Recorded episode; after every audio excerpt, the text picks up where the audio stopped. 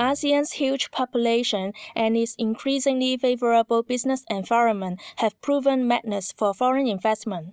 As an indication of this, mainland China's share of ASEAN's trading and investment activities have continued to climb, with the two parties now each other's largest trading partner. This trend is set to be accelerated as enterprises within the Guangdong Hong Kong Macau Greater Bay Area reach a mature development phase and seek to expand outwards. With the ASEAN bloc both their preferred trading partner and a key investment destination. In mid 2021, HKTDC Research, in collaboration with United Overseas Bank Hong Kong, conducted an online survey and a series of in depth interviews with GBA based enterprises in order to gain a greater insight into their views on trading with and investing in the ASEAN bloc. In particular, the survey sought to establish a greater understanding of the role played by Hong Kong in facilitating trade and investment between the GBA and ASEAN. In terms of the appeal of trading with the ASEAN bloc, 29% of respondents cite cost effective operations, while 28% saw it as a huge market for goods and services. From this, it can be seen that ASEAN is viewed as both an attractive market and a competitive location for production facilities. Significantly, though, while the majority of GBA based enterprises are selling into the ASEAN bloc, comparatively few are using it as a production or sourcing base as each of the 10 ASEAN member countries is at a different development phase. While all having individual market characteristics and positioning, GBA based enterprises' business distribution within the bloc varies from industry to industry.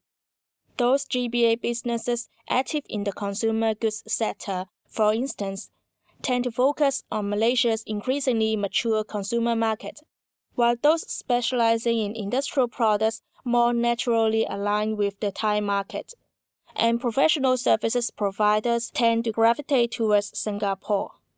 Interestingly, an overview of the survey participants' current business footprints as well as their anticipated development arcs over the next three years shows that ASEAN oriented GBA based enterprises see Singapore, Malaysia, Vietnam, and Thailand as their primary target markets.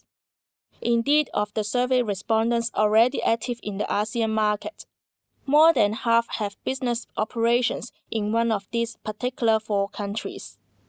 On a scale of 1 to 10, with 1 being least likely, the average score of the likelihood of respondents further expanding their business within these four countries over the next three years ranged from 6.6 to 6.9. This is a clear indication that for the near term, at least, these countries will remain the most popular trading partners and investment destinations for GBA based enterprises. With regards to Hong Kong's role in facilitating trade between the GBA and ASEAN, the city has long been one of Asia's most important business hubs, as well as a regional leader in terms of global networking.